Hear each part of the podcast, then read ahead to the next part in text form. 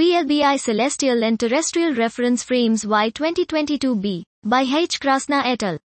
Context we introduce the computation of global reference frames from Very Long Baseline Interferometry, VLBI, observations at the Vienna International VLBI Service for Geodesy and Astrometry, IVS, Analysis Center, VIE, in detail.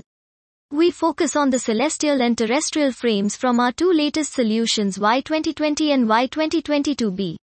Aims the current International Celestial and Terrestrial Reference Frames, ICRF3 and ITRF 2020, include VLBI observations until spring 2018 and December 2020, respectively.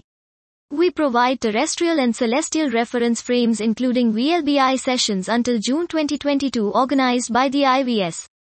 Methods Vienna terrestrial and celestial reference frames are computed in a common least squares adjustment of geodetic and astrometric VLBI observations with the Vienna VLBI and satellite software, VieVS.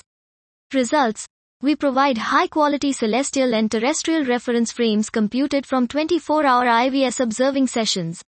The CRF provides positions of 5407 radio sources. In particular, positions of sources with few observations at the time of the ICRF3 calculation could be improved. The frame also includes positions of 870 new radio sources, which are not included in ICRF3. The additional observations beyond the data used for ITRF 2020 provide a more reliable estimation of positions and linear velocities of newly established VLBI Global Observing System, VGOS, telescopes.